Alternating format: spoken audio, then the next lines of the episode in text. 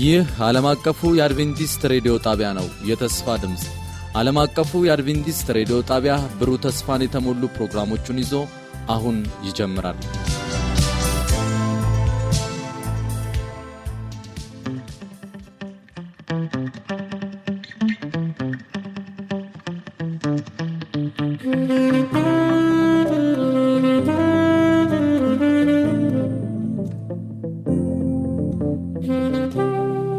ሰነበታችሁ ውድ አድማጮቻችን፣ ይህ ዓለም አቀፉ የአድቬንቲስት ሬዲዮ የአማርኛ ቋንቋ ስርጭታችን ነው። ውድ አድማጮቻችን፣ ዛሬም እንደተለመደው የዚህ ሩብ ዓመት መርሃ ግብር የሁለተኛውን ሳምንት የመጽሐፍ ቅዱስ ጥናታችንን ይዘን ቀርበናል። በዚህ ሳምንት ደግሞ ሳምንት ከጀመርነው ከኤፌሶን መጽሐፍ ሁለተኛውን ሐሳብ ይዘን ቀርበናል። በዚህ ሳምንት የምናጠነው ክርስቶስን ያማከለው ታላቁ ታላቁ አምላካዊ ዕቅድ በሚል ርዕስ ነው። የዚህን ውይይት ማደርገው ከወንድሜ ሙላት ጋር ይሆናል። በቴክኒክ ቁጥጥሩ ደግሞ እህቴ ሳሊም አብራን የምትቆይ ሲሆን ውይይቱን ይዤላችሁ የቀረብኩት እንደተለመደው ወንድማችሁ ሙሉነህ ነኝ። በሚኖረን ውይይት እግዚአብሔር ክብሩን እንዲወስድ መንፈስ ቅዱስ እንዲመራን የመግቢያ ጥቅሱን ላንብብና ወንድሜ ሙላት ጸሎት ታደርግልናለች። በሰማያዊ ስፍራ በመንፈሳዊ በረከት ሁሉ በክርስቶስ የባረከን የጌታችን የኢየሱስ ክርስቶስ አምላክና አባት ይባረክ ይላል። እስቲ ጸሎት አድርግልን።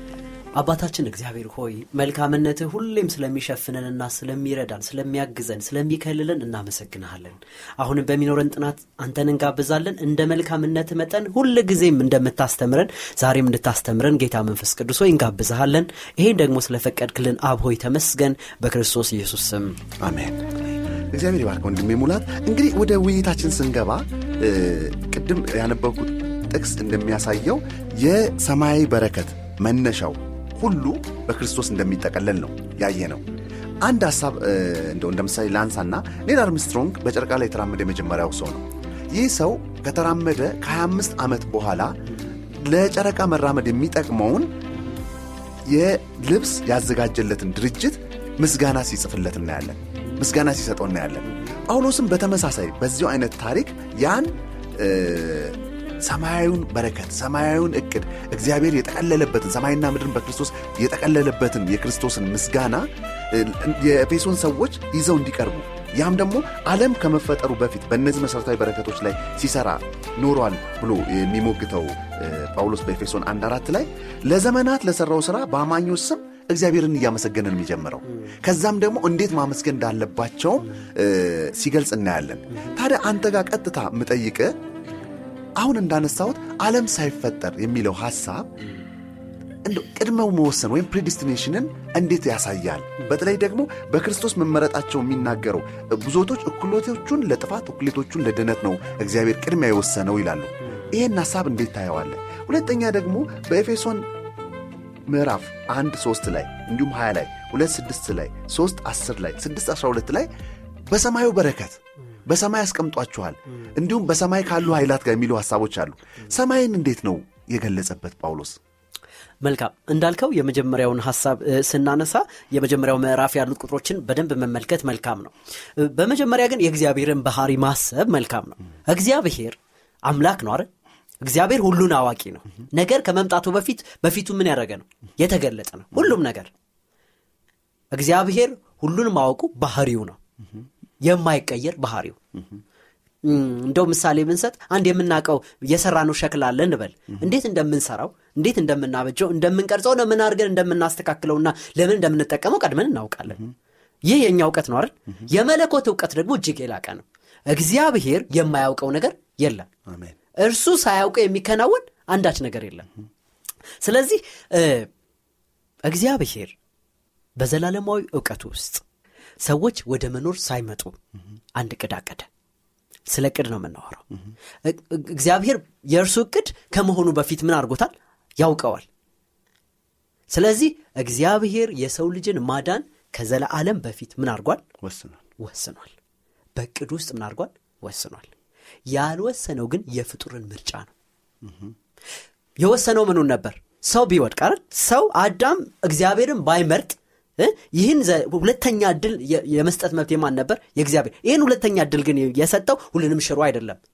ነገር ግን በዘላለማዊ ዕቅድ ውስጥ የነበረውን የክርስቶስ ኢየሱስን ማዳን ሰጠ። ምክንያቱም የሚለና አንድን ሰው ለይቶ ነው እንደ ዮሐንስ ወንጌል ምዕራፍ ሶስት ቁጥር አስራ ስድስት በእርሱ የሚያምን ሁሉ የዘላለም ሕይወትን ይኖርለት እንጂ እንዳይጠፋ አይደል እግዚአብሔር አንድ ያርጁን እስከ መስጠት ድረስ ዓለሙን ምን አርጓል የካለም የትኛው የትኛውን ሰው ስም ተጠቅሷል በጭራሽ ስለዚህ ስማችንን ፈቀደን በእግዚአብሔር ማዳን ውስጥ የምንወስነው የልጅነት መብትን የምንመርጠው ማንን እኛን ፍጡር ነው የሚወስነው ስለዚህ እግዚአብሔር አወስኗል ማንን ለማዳን ሁሉንም ሰው ለማዳን ከአዳም ወገብ የወጣን አዳምን ጨምሮ ሁሉንም ሰው ለማዳን እግዚአብሔር ምን አርጎ ነበር ወስኖ ነበር ውሳኔውን ይሄን ምርጫና ይሄንን ውሳኔ ግን የመቀበል የማንፋንታ ነው የኛ ምርጫ ነው ስለዚህ አው እግዚአብሔር ወስኗል ምን ለማድረግ ሁላችንም ለማዳን እንደውም ማቴዎስ ወንጌል ምዕራፍ ሃያ ምዕራፍ ሃያ አምስት ሲጠቅስልን ታስተውሱ ከሆነ ምን ይላል ሰዎችን ይሄ ወዳዘገጀውላችሁ ሰዓት ሂዱ ነው እንደሚለው ለሰይጣንና ለመላእክት ለሰይጣንና ለመላእክት ወደዘጋጀው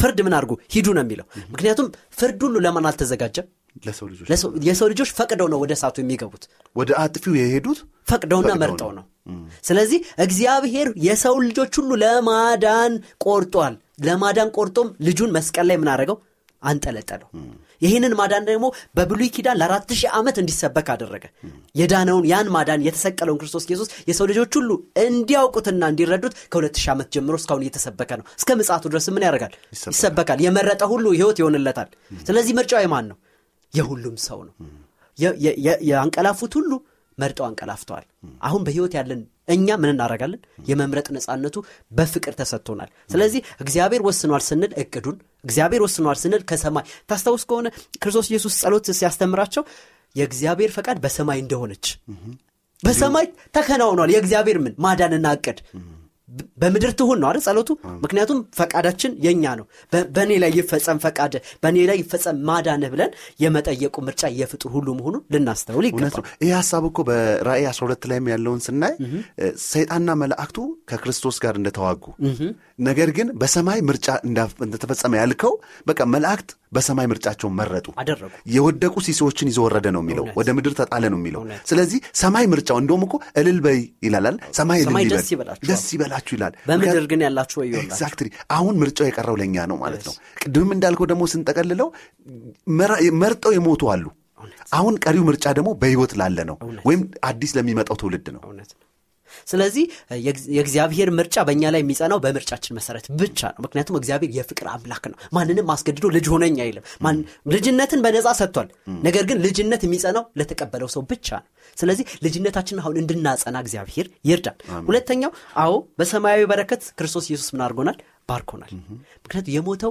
ከሰማይ ያለ ስጦታ ሁሉ ለኛ ምን እንዲደረግ ነው እንዲፈስልን እንዲፈስ ምክንያቱም ወደ ላይ በወጣ ጊዜ ምርኮም ማረክ አይደል አዎ እውነት ይዞ ይሄዳል ነገር ግን ለምድር ደግሞ ምን ሰጠ ይላል ስጦታን ሰጠ ይላል ስለዚህ ክርስቶስ ኢየሱስ መንፈስ ቅዱስን ጨምሮ መንፈስ ቅዱስ የተፈቀደው እኮ በክርስቶስ ኢየሱስ ምክንያት ነው አይደል የምናገለግልበት የምንኖርበት ለቤዛ ቀን የታተምንበት መንፈስ የተፈቀደው መቼ ነው በክርስቶስ ኢየሱስ ምክንያት ነው አይደል ምክንያቱም በክርስቶስ ኢየሱስ በማመናችን ምክንያት ከውሃና ከመንፈስ ምን እናደርጋለን እንወለዳለን መንፈስ ቅዱስ ዕለት ዕለት ቃሉን ያደርገናል ይመግበናል እያንዳንዱ ስጦታ ከሰማይ የተፈቀደው በክርስቶስ ኢየሱስ ምክንያት ነው ኢቭን የምንታወቀው እኮ በክርስቶስ ኢየሱስ ምክንያት ነው ሰማይ የሚያውቀን በሌላ በኩል አይደለም በአንድ በር ምክንያት ነው በአንድ ስም ምክንያት ነው በአንድ አዳኝ ምክንያት ነው በአንድ በታረደ በግ ምክንያት ነው በእግዚአብሔር ልጅ ምክንያት በሰማይ ታውቀናል ስለዚህ ሰማያዊ በረከት ሁሉ ለሚፈልጉ ሁሉ ለሚጠይቁ ሁሉ መቀበል ፈቃደኛ ለሆኑ ሁሉ የእግዚአብሔር ከሰማይ በረከት ተፈቅዶልናል የሚለውን መመልከት እንችላለን አሜን አሜን በጣም ደስ የሚል ርዕሶችን ነው ያነሳነው ደግሞ በጣም ደስ የሚለው ምንድነው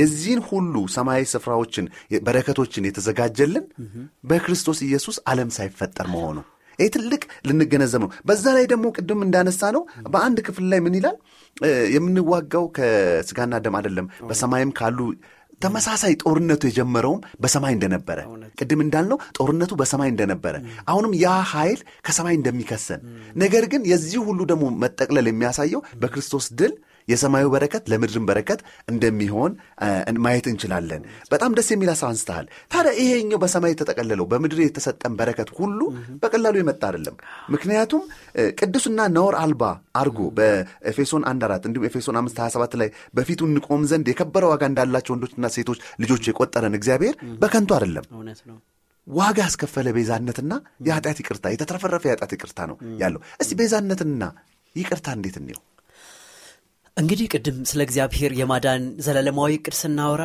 እግዚአብሔር ዓለም ከመፈጠሩ በፊት በነገራችን ላይ ዓለም ከመፈጠሩ በፊት ብቻ ሳይሆን አይደል ፍጥረታት ሁሉ መላእክትን ጨምሮ ሌሎች ዓለማትን ጨምሮ ወደ መኖር ሳይመጡ እግዚአብሔር አብ እግዚአብሔር ወልድና እግዚአብሔር መንፈስ ቅዱስ ስለ መዳናችን ምን አድርጓል መክረዋል። ወልድ መጥቶ ሊሞት አይደል ወልድ መጥቶ ሊሞት ደግሞም ይሄን የመዳን ወልድ የሞተበትን ያን መዳን ደግሞ መንፈስ ቅዱስ ሊገልጥ ደግሞ ልጁን አሳልፎ ሊሰጥ አብ አይደል ቃል ይገብተውበታል። ይህ መለኮታዊ ዕቅድ ወገኖቼ ለናስተውለው ከምንችለው በላይ እጅግ ውድ ነው። እስኪ አድማጮችና እኛም ትንሽ እናስብ። አንድ አስከፊ ኃጢያት ሰርታችሁ ታውቃላችሁ? መስራት የማትፈልጉትን ማድረግ የማትፈልጉትን አንድ ኃጢያት እስኪ በልባችሁ አስቡ የሰራችሁትን ካሁን በፊት ምን ያህል ከባድ ነው አንድ ኃጢያት። እስኪ በህይወታችሁ አስቡ ስንት በደሎችን ነው ትንሽና ትልቅ ስንት ነው የበደልነው። እንዴት አንዳንዴ ኃጢያት ሳንፈልገው ሰርተነው እንዴት ይቀፋል አይደል። የእግዚአብሔር ልጅ ሰው ሆኖ የተሸከመው የኔን አንዱን ኃጢያት አይደለም የዓለምን ሁሉ የኔን አንዱን ኃጢያት ብቻ ሳይሆን የኔን ኃጢያት ሁሉ እንደገናም በዓለም ላይ ከአዳም የተወለደ አዳምን ጨምሮ ደግሞም ያልዳኑትን ጨምሮ ክርስቶስ ኢየሱስ የተሸከመው ቁጥር ስፍር የሌለውን ኃጢያት አስቡት። ደሙ የከፈለው ጌቴሰማኒ ላይ የደም ላብ ያላበው የኛ ኃጢያት ብዛት ነው። ከአባቱ የለየው ከአባቱ ጨለማ ሆነ ከአባቱ መለየት ከብዶት የመጣለበት ዓላማ የተወለደበት ዓላማ ምንድነው? ክርስቶስ ኢየሱስ ሲመጣ ጀምሮ ይናገረው የነበረው ለኃጢያት ቤዛ ለመሆን አልነበረ? ነገር ግን ጌቴሰማኒ ላይ አልከበደ? አባቱ ብትፈቅዳል ይሄን ስጋ ይለበሰው ጌታ ጽዋ ጽዋ ከኔ ተለፍ ክርስቶስ ኮን ይሄን የጸለየው ምን አይነት ከባድ ይሆን። ይሄን የሚያስተውለው ውድ ወንድሞቼና እህቶቼ ክርስቶስ ኢየሱስና መለኮት ብቻ ነው ይሄን ፔን የሚያስተውለው ይሄን ዋጋ የሚያስከፍል። እንደውም እኮ ምን አለ ስጋ ደካማ ነው መንፈስ ግን መንፈስ ግን ብርቱ ነው። ወገኖቼ ብርታቴ ሁሉን ያበረታው የነገስታት ንጉስ የጌቶች ጌታ መላእክት ተላከለት እንዲያበረታው እምነቱ ተጠቀመው አዎ ተላከለት። እና ወገኖቼ ሆይ መለኮትን ያስከፈለው ልጁን ነው። ወልድን ያስከፈለው የማይተካ ህይወት ነው። እኛ በአዳም ያገኘነውን ህይወት በመግደላችን ምክንያት ክርስቶስ ኢየሱስ እንደገና አዲስ ህይወት ሰጠን። ምን አድርጎ የማይሞተው ሞቶ ሞቶ ሞቶ አያውቅም መለኮት አይሞትም አይሞትም እኛን ለማዳን ግን ሰው ሆኖ ምን አደረገ መቃብር ተዘጋበት። እንደውም እኮ መጽሐፍ ቅዱስ ምን ይላል የማይሞት እግዚአብሔር ብቻ ነው የማይሞተው እግዚአብሔር ግን ለመሞት ማን ለበሰ ሰው ሆነ ሰው ፍጡር ሆነ። አንድ አማላጅ አለ ይላል አንደኛ ጢሞቴዎስ ምዕራፍ ሁለት በሰውና በእግዚአብሔር መካከል አንድ አማላጅ አለ አንድ መካከለኛ ምክንያቱም ሰው የሆነው ነው የሚለው መለኮትም ሰውም የሆነ እውነት ነው። ማማለድም ማለት ትርጉሙ ይሄ ነው ከዚህ ሌላ ምንም ፍቺ የለውም ምክንያቱም ሰማይን በመለኮት ምድርም ደግሞ በሰውነት ያስታረቀ። ስለዚህ የተከፈለልን የማይሞተው ሞቶ ነው በዛነት የምንለው ይሄ ነው ይሄ ነው መለኮት ሞቶ አያውቅም አለን አይደል። አዎ ለመጀመሪያ ጊዜ ለሰው ልጆች ሰው ሆኖ ሞተ። ለመጀመሪያ ጊዜ አብ እና መንፈስ ቅዱስ ወልድ ከሁለቱ ተለየ።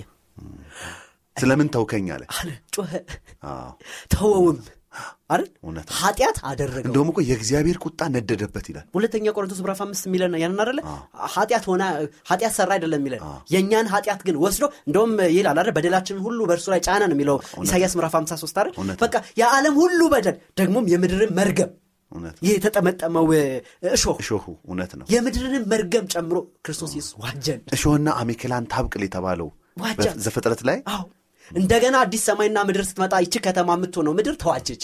አሜን ያልተዋጀ ነገር የለም ያልተከፈለ ነገር የለም ክርስቶስ ኢየሱስ ሁሉን ምን አደረገልን ከፈለልን አብም ተቀበለው። አሜን ስለዚህ ዋጋው እጅግ የላቀ ነው። እንደውም ውጪ ከአንድ እህቴ ጋር ስናወራ ነበር ይሄንን ገና ለዘላለም እናጠናዋለን የመዳናችን ታሪክ ገና ከመላእክት ጋር እንመረምረዋለን። የደህነት ሳይንስ የሚያልቅ አይደለም የሚያልቅ አይደለም አንድ ቀን በሰማይ ባላደፈ አእምሮ በማይረሳ ማንነት አንድ ቀን እናጠናዋለን። ያም ጊዜ ቅርብ ነው ክርስቶስ ኢየሱስ በቅርብ ይመጣል በጉንም ፊት ለፊት እናያለን አባታችንና መንፈስ ቅዱስንም ፊት ለፊት እናያለን። ያ ቀን እስኪመጣ ግን በጽናት መኖር እንድንችል እግዚአብሔር እንደው የኃጢአት ይቅርታንስ እንዴት ታይዋል አሁን ምክንያቱም ቤዛነት ከባሪያ ወይም ደግሞ እኛ ሙታኖች ነበራችሁን አይደል የሚለው ከኃጢአት የተነሳ አሁን በአዳም ኃጢአት ምክንያት ሁሉም ምድርም ሰውም አየሩ ሁሉ ተበከለ ይሄ በሱ ሞት ተከፈለልን። ከዛስ በኋላ የኃጢአት ይቅርታ እንዴት ነው የምናየው ምክንያቱም ቅድም ብለሃል አሁን በዛነት ለነበረው ባርነት የሚከፈል ዋጋ ነው ራንሰም ነው አይደል ታዲያ ይሄን ራንሰም ከከፈለ በኋላ ያጣት ይቅርታንም አግኝተናል ይላል እና ያ ያጣት ይቅርታ ያለፈውንም ያሁኑንም ወደፊትም ምን ሰራውን ነው ቅድም ደም ጥሩ ያስቀመጥከው ምንድነው የጠፉትም ሰዎች ኃጢያት በክርስቶስ ተከፍሏል አንቀበልም ስላሉ ነው ተቀበሉት እንጂ እና ይቅርታው እንዲህ እናስረዳ መቼም እንሞክር መቶ ሺህ ዳላር አለበት ሰው አይወዳደርም እንደው ለኛ እንዲገባን ያክል ነው እንጂ ስፍር ቁጥር የሌለው ትሪሊየን ዶላሮችን ብትከፍልለት ይመጣጣናል አይመጣጣንም እንዲህ አርጋችሁ አስቡት ወገኖቼ የተከፈለልን ነገር በእድሜ እናስረዳ ብንኖር ብንኖር ስንት አመት በመድር ላይ እንኖራለን ማክሲመም አሁን ሰባ ሰማንያ መቶ እንንፈነው አይደል ከዘላለም ጋር አካፍሉት አይገናኝ መዳናችንና ይቅርታችንም ይሄን ያህል ነው ከኃጢያታችን ጋር የእግዚአብሔር ይቅርታ ሊገናኝ የሚችል አይደለም ስለዚህ ይቅርታው የተየለለ ነው እግዚአብሔር በክርስቶስ ኢየሱስ ያቀረበው የሰጠው ምህረትና ይቅርታ ሊወዳደር የሚችል አይደለም ከማንኪያ ከውቅያኖስ ላይ ውሃ ወስዳችሁ እሷን አቆሽሻችሁ ምን ላይ እንደመጨመር እዛው ውቅያኖስ ላይ ብትጨምሩት ምን ይሰጣል አይቀይረው ምን ትርጉም የለውም የእግዚአብሔርም ይቅርታ በእኛ ኃጢያት ላይ ያለው አቋም ይሄ ነው ለሰራ ነው ቀደም እንዳልከው አሁን ላጠፋ ነው ምክንያቱም ስጋን የለበስ ነው አይደል ነገ ለምን ሰራው መስራት አይሆንልን አይደል እንደውም አንደኛ ዮሐንስ ምዕራፍ ሁለት ሲጀምር ምን ይላል ልጆቼ ሆይ ኃጢያትን አትስሩ አይደል አታድርጉ አይደለም ይላል ዓለም አድርገ ይሁንልን ኃጢያትን መጥላት ይሁንልን ይሄ ባህሪ በእኛ መንፈስ ቅዱስ አማካይነት ሊተክለው ይፈልጋል ነገር ግን ኃጢያትን በታደርጉ በአብ ዘንድ ምን አላችሁ ተበቃላችሁ ተበቃላችሁ አማላጫችሁ እሱም ሰው የሆነው ኢየሱስም የሆነው ሰው የሆነው ኃጢያትን ደግሞ ኃጢያታችንን የከፈለው የይቅርታው ባለቤት ክርስቶስ ኢየሱስ ነው አሜን እግዚአብሔር ይባርክ ወንድሜ ሙላት መበጀት ማለት እንደ ሸቀጥ ሳይሆን እንደ ሰው መታየት ነው የምድር ባሪያ ከመሆን ይልቅ የሰማይ ዜጋ መሆን ደግሞ እንዴት መታደል ነው እግዚአብሔር የመበጀትን ዋጋ ለሰይጣን ይከፍላል የሚለው ጽንሰ ሐሳብ አንዳንዴ ተሳሳተ ነው ምክንያቱም እግዚአብሔር ከሰይጣን እዳ የለበትም ሊከፍልም ይገደድበት የለም ነገር ግን ለእኛ ለተቀበልነው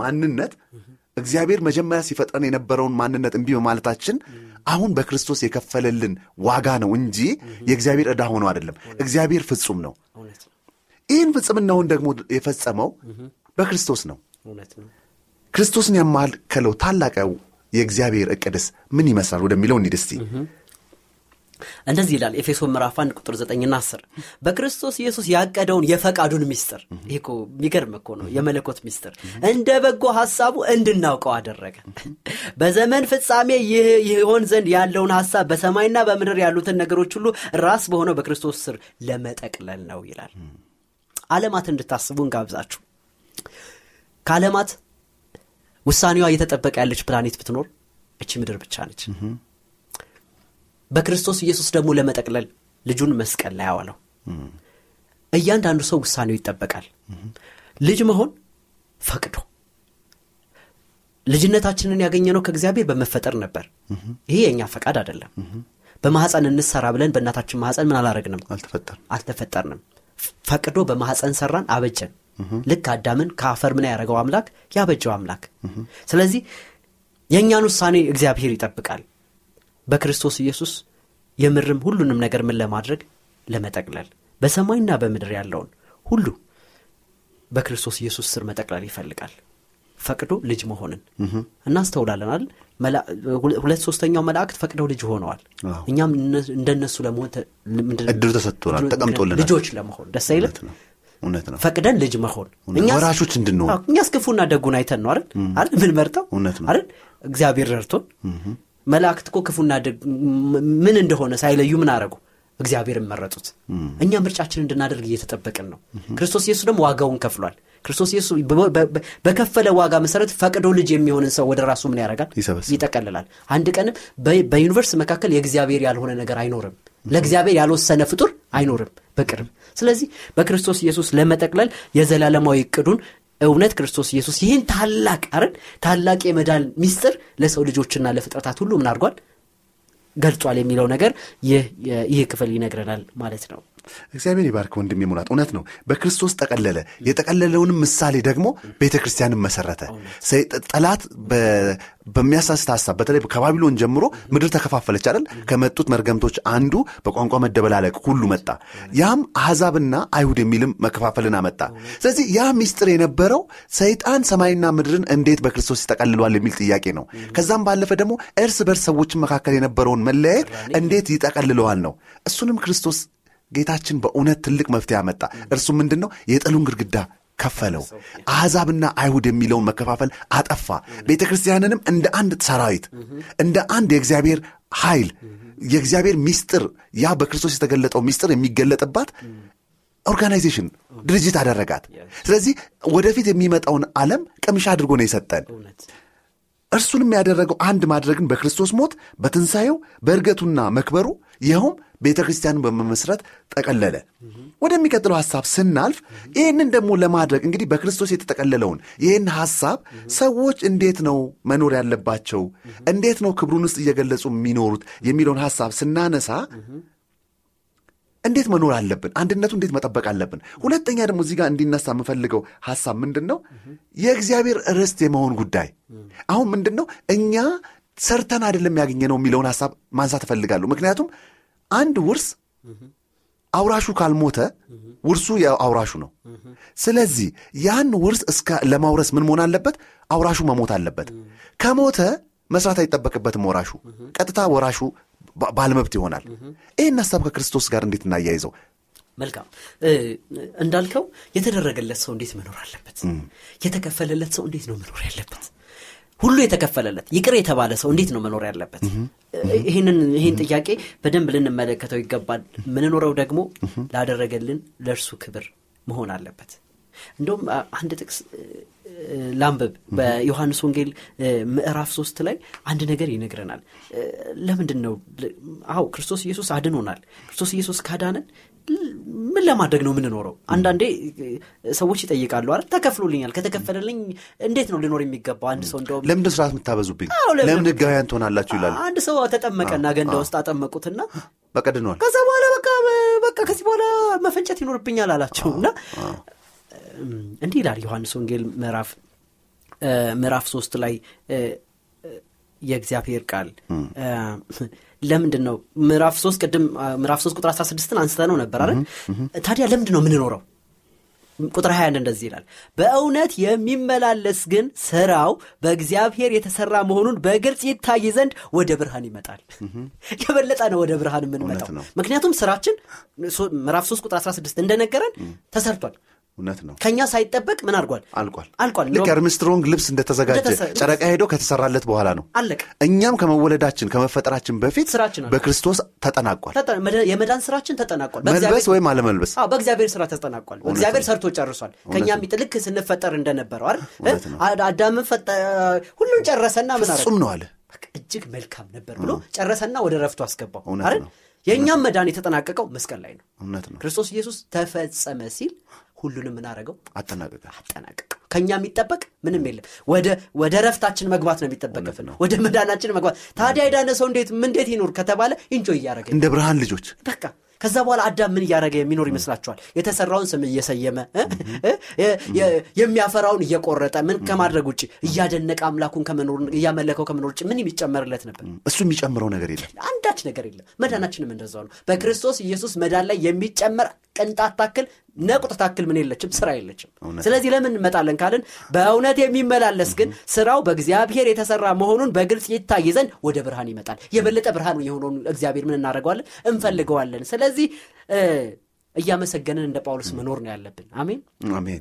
ኤፌሶን ምዕራፍ አንድ ሁሉም በፈቃዱ ምዕራፍ አንድ ቁጥር አስራ አንድ ሁሉም በፈቃዱ ምክር መሰረት እንደሚሰራ እንደ እርሱ ዕቅድ አስቀድሞ የተወሰነን እኛ ደግሞ በእርሱ ተጠርተናል ይኸውም በክርስቶስ ተስፋ በማድረግ የመጀመሪያ የሆነው የሆነውን እኛ ለክብሩ ምስጋና እንሆን ዘንድ ነው አይደል በሰው ሁሉ ፊት ብርሃናችሁ ይብራል አይደል ክርስቶስ ኢየሱስ አይደል ለምንድነው የሚበራው ሲል የሰማይ አምላክ አባታችሁን ምን ያረጉ ዘንድ ሰዎች ሁሉ ክብሩን አይተው ያመሰግኑ ዘንድ ብዙ ጊዜ ክርስቲያንን ብለን እንንጎማለላለን አይደል የኛ ነገር እንዲበራ ነገር ግን መዳናችን አይተው ሰዎች እግዚአብሔርን አመስግነው እርሱን እንዲያምኑት እንጂ የኛ ማንነት ምን እንዲሆን አይደለም እንዲገን አይደለም ስለዚህ እውነትም ምን ያህል አመስጋኞች ነን ወገኖቼ ቀደም ባወጣ ባወራነው ይቅርታ የተሸፈነን ሰዎች ነን። የጸጋ ልብሱ እንዲሁ የተሰጠልና የጽድቅ ልብሱን ያለበሰን ጌታ እንዴት እያመሰገነው የኖር እንደሆነ ራሳችን ሁላችንም እንድንጠይቅ እንጋብዛለን። ደስ የሚለው ወደ ርስቱ ደግሞ እንምጣ።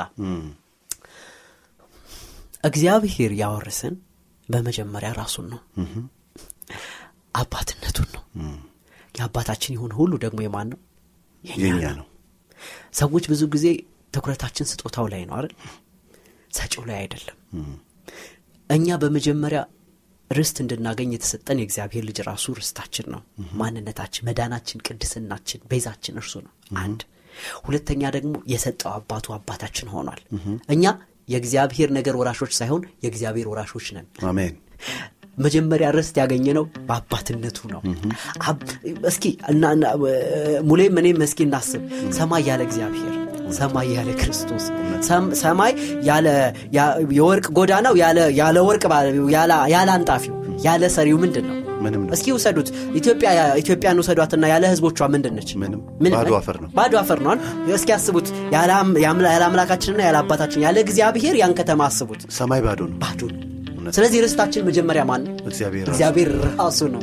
ስለዚህ ያገኘነውም ቢሆን አባትነት ሁሉ የሚሰየምበትን ያን አባት እኛ አባ አባ ብለን የምንጠራበትን የልጅነት መንፈስ ምናረግን ወረስን። ይሄ ማንም ሊያገኘው የሚችለው አይደለም በክርስቶስ ኢየሱስ ካልሆነ በስተቀር። ስለዚህ ወገኖቼ ርስታችን አባታችን ነው። የእርሱ የሆነው ደግሞ የማን ነው?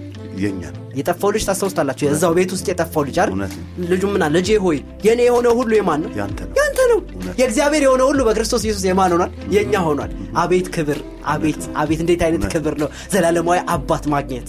ወገኖች አንዳንዶቻችን አባቶቻችን አተል ሊሆን ይችላል ብዙ ያጣናቸው፣ እግዚአብሔርን ግን ልናጣው አንችልም። እሱ የዘላለም አባት ነው፣ ደግሞ የዘላለም ርስት ነው። እሱ ደግሞ ሲጠራል የዘላለም ርስት ብሎ ነው። ርስቴ ናችሁ ነው የሚለው። እስራኤልን ሲጠራው አይደል አንተ የዘላለም ርስቴ ነህ ምሩጣን ነው የሚለው።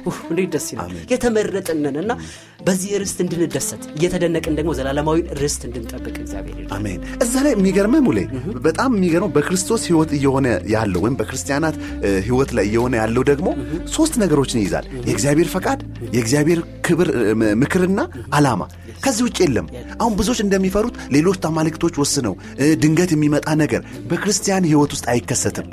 የክርስቶስም ህይወት የነበረው በእግዚአብሔር ምክር ሐሳብና እቅድ መሰረት እንደሆነ ሁሉ ዛሬም የእግዚአብሔርን የሚያምኑ እግዚአብሔርን አባትነት ለሚከተሉ ሁሉ የሚከናወንላቸው ይሄ ነው። በዛ ላይ ደግሞ ቅድም እንዳልነው ያገኘነው ሁሉ የኛ አይደለም ብለናል። የኛ ካልሆነ እንዴት አገኘነው ስንል በውርስ አገኘነው። በውርስ ደግሞ እንዴት አገኘነው ስንል አውራሻችን ክርስቶስ፣ የእሱ መሞት አስፈላጊነት እሱ ጋር ነው። ምክንያቱም ቅድም ብለናል አውራሹ ካልሞተ ውርሱን መውረስ አንችልም። ስለዚህ የክርስቶስ ሞት የእኛን ባለመብት አድርጎናል። ስለዚህ እኛ ርስታችን ክርስቶስ የወረሰውን በሙሉ ነው። ክርስቶስ የእግዚአብሔር እንደሆነ ሁሉ እኛም የእግዚአብሔር፣ ምክንያቱም ወንድሞቼ እንጂ ካሁን በኋላ ባሮች አላችሁ። ስለዚህ እኛ ክርስቶስ የሚያገኘው ሁሉ የኛ ነው። እኛ የእግዚአብሔር ነን።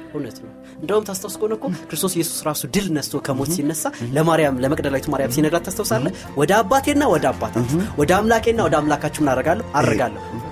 የኤፌሶን ዕብራውያን ምዕራፍ ሁለት ሲነግረን የሚቀደሱትና የሚቀደሳቸው ከአንድ ቤት ከአንድ ቤት ሰማቸው። እውነት ነው። ልጅነትን አገኘና እንደውም ኤፌሶንም እኮ ይሄን ሐሳብ ይላል። ምን ይላል? በእግዚአብሔር ፊት ባላቸው አቋምና እርሱ በሚሰጣቸው በረከቶች ውጤታማነት ላይ የማይናወጥ እምነት ሲኖራቸው ምን ይላል? ኤፌሶን አንድ ሶስት እስከ አስራ አራት ያለውን ስታነቡ አድማጮቻችን የቀረበውን የጌታችን የኢየሱስ ክርስቶስ አምላክና አባት የተባረከ ይሁን። የክርስቶስ የጌታችን የኢየሱስ ክርስቶስ አባትና አምላክ ለእኛም አባትና አምላክ ሆነ። እግዚአብሔር የተመሰገነ ይሁን። ታዲያ ወደ መጨረሻው ሐሳብ እንምጣ።